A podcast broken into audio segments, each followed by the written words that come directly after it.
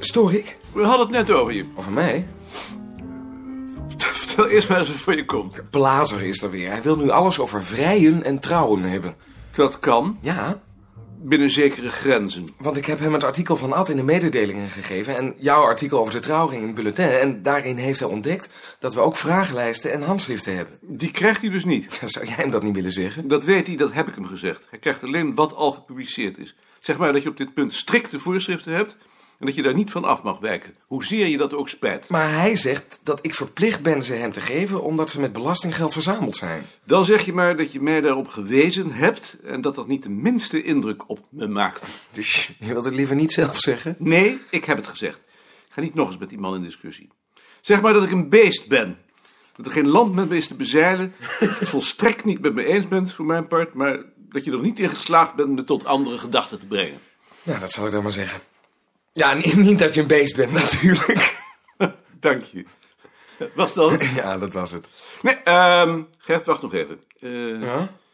Jij hebt dit artikel samengevat. Wat vond je daarvan? Dat vond ik een goed artikel. Jullie niet? We vragen ons af of we de scriptie van die man niet eens zullen opvragen... om te zien of er ook een artikel voor het bulletin in zit. Maar hij is toch katholiek? Wat doet dat ertoe? Ik dacht dat je geen katholiek in het bulletin wilde hebben. Jij bent toch ook katholiek? Ja, maar ik was toch de enige uitzondering? Je bent bang om je uitzonderingspositie te verliezen. Ja. Het lijkt me een intelligente man. ja. We hebben al eerder wat van me aangekondigd. Wat was dat dan? Je hebt het toen nog zelf samengevat, omdat het in de map van Joop zat. Herinner jij dat, Ad? Vaag. Over die angst voor een katholieke machtsgreep in de 18e eeuw op grond van oude voorspellingen? Zie je? Daarvoor moet je nou een register hebben. Dat was ook een goed artikel. Met koning? Met Ko, Ko. hoe gaat het? Goed. Je boek is bijna klaar. Mooi. Vanmiddag gaan Piet en ik de laatste drukproef bekijken en dan geven we ons fiat. Als hij goed is, neem ik aan. Ja, je- jij bent er toch heen. Neem me niet kwalijk. Niet kwalijk. Maar nou even serieus. We gaan daar natuurlijk iets feestelijks van maken. Nee. Dat dacht ik wel. Maar je zult er toch aan moeten geloven. Moet je luisteren. Ik heb daarover zojuist een gesprek gehad met Vester Juring. We gaan van de land vragen om als voorzitter van de publicatiecommissie het eerste exemplaar op het hoofdbureau aan te bieden aan de directeur-generaal van de musea. Peppelaar. Die ken je toch? Die ken ik, ja. En? Wat vind je ervan? Moet dit nou echt, Ko? Ja, tuurlijk, tuurlijk. Wat dacht je dan? En, en- en- en- als ik het nou verdom? Nou, dan doe je het voor de Boerenhuisclub. Het is voor onze club heel belangrijk dat we een beetje publiciteit krijgen, ja toch? Verschrikkelijk. Nou, doe maar. Ik, nou, ik bel nou alleen even om een datum met je te prikken. Kun jij dinsdag 20 november? Ehm, dan kan ik. Nou, dan gaan we er achteraf, gaan we, gaan we achteraf een hapje eten, hè? Je hoort nog van me, goed? Goed. Nou, sterkte maar, hè? Dag, Ko. Cassius wil het eerste exemplaar van de wanden van het boerenhuis aanbieden aan de directeur-generaal van de musea. Oh, op het hoofdbureau opletten. Daar ben je dan zeker wel trots op.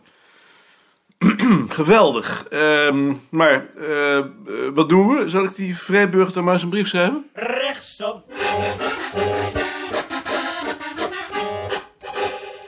Richard heeft zich ziek gemeld. Wat heeft hij? Ik denk omdat jij gisteren hebt gezegd dat je vandaag die eh, mappen bij hem weg zou halen. Maar daarom meld je je toch niet ziek? Nee. Heb je het doorgegeven? Ja, dat heb ik toch maar gedaan. Ik begrijp niet wat die man mankeert. Hij vindt, geloof ik, dat jij er niet mee mag bemoeien.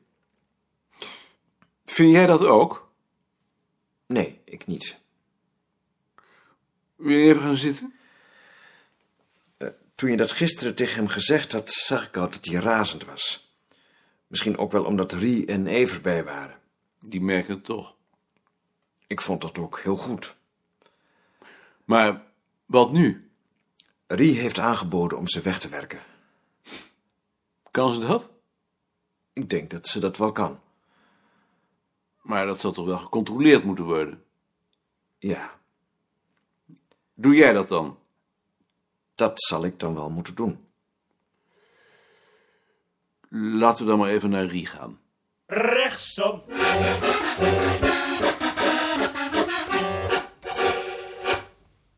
Heb gehoord dat jij de achterstallige mappen wel wilt doen. Ik ben er al aan begonnen. Denk je dat je dat kunt? Er is toch zeker niks aan. Je, je kent de formule. Samenvatting van de inhoud, vermelding van de bronnen, conclusie en eventueel een kritische opmerking. Maar dat is niet precies nodig. Ik heb de oude nummers doorgekeken. En dat wordt dan nog door Jaring gecontroleerd. Is dat nodig? Jaring is hoofdredacteur. Ik dacht dat jij dat was. Jaring is het voor jou. Dus dat is dan afgesproken? Linksom.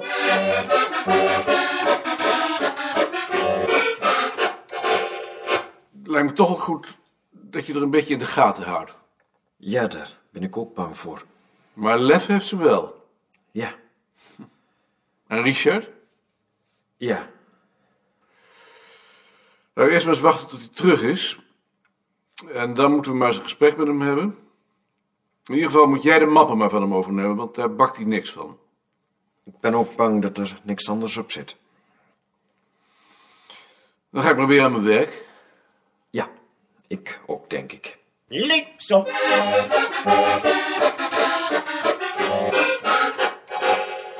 Meneer de directeur-generaal, meneer de voorzitter, meneer de auteur, dames en heren.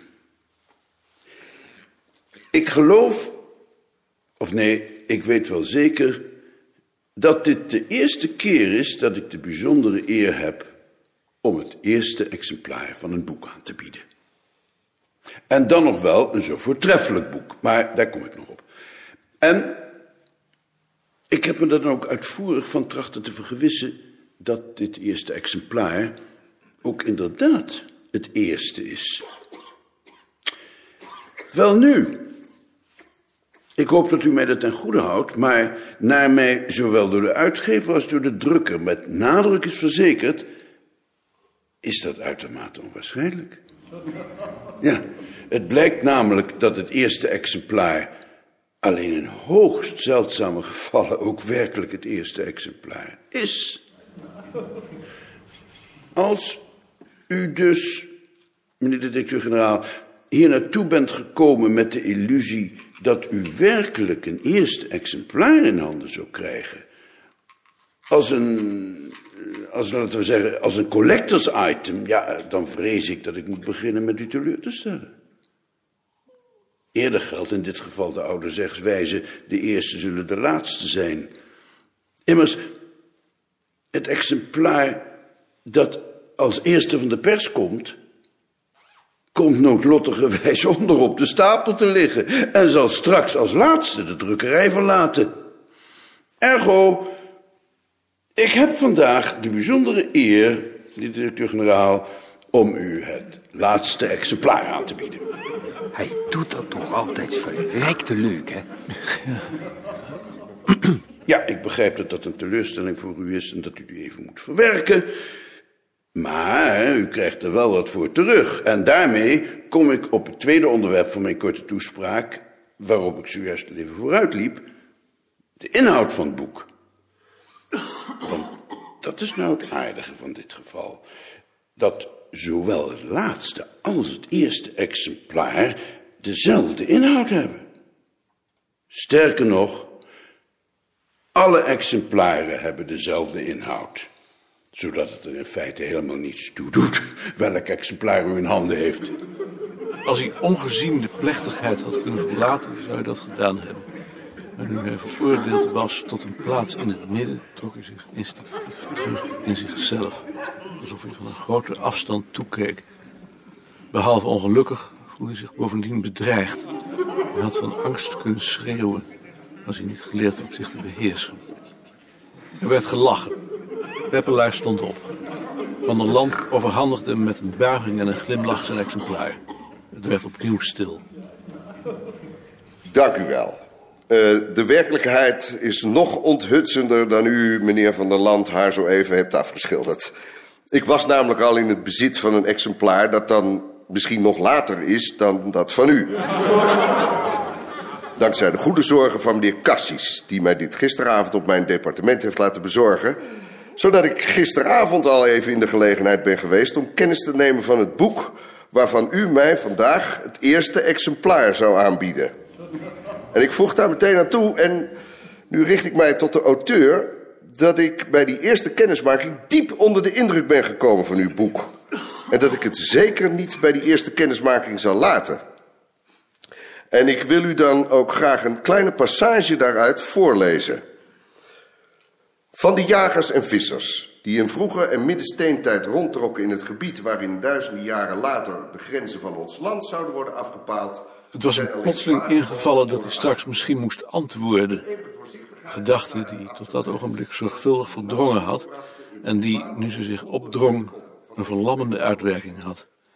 Beseffend dat hij dan op de woorden van Peppelaar zou moeten reageren, deed hij vergeefs moeite zijn toespraak te volgen, maar hij was te bevangen om zelfs de poging daartoe langer dan enkele ogenblikken vol te houden. Verlamd, volledig in beslag genomen door angst en onmacht, zat hij de plechtigheid uit. Er werd geapplaudisseerd. Peppelaar kwam achter het spreekgestoelte vandaan en gaf hem een hand. Van Land overhandigde hem een derde exemplaar. Hij reageerde met een grijns, ging haastig weer zitten en bedacht toen pas dat hij daarmee de gelegenheid om iets te zeggen voorbij had laten gaan. Hij had de indruk dat er naar hem werd gekeken en dat er enige verwarring ontstond. Maar hij was niet bij machten zijn verstarring te doorbreken. Strak voor zich uitkijkend zag hij met opluchting en schaamte Vester Juring opstaan en naar het spreekgestoelte lopen. Ik zou deze bijzondere bijeenkomst van onze club nu graag willen besluiten met een bijzonder woord van dank aan meneer Peppelaar. Wij vinden het heel fijn dat u tijd heeft willen vrijmaken om bij deze voor onze club zo belangrijke gebeurtenis aanwezig te zijn. En u mag ervan overtuigd zijn dat wij de behartenswaardige woorden die u zo even tot ons gesproken heeft, heel ernstig zullen overdenken.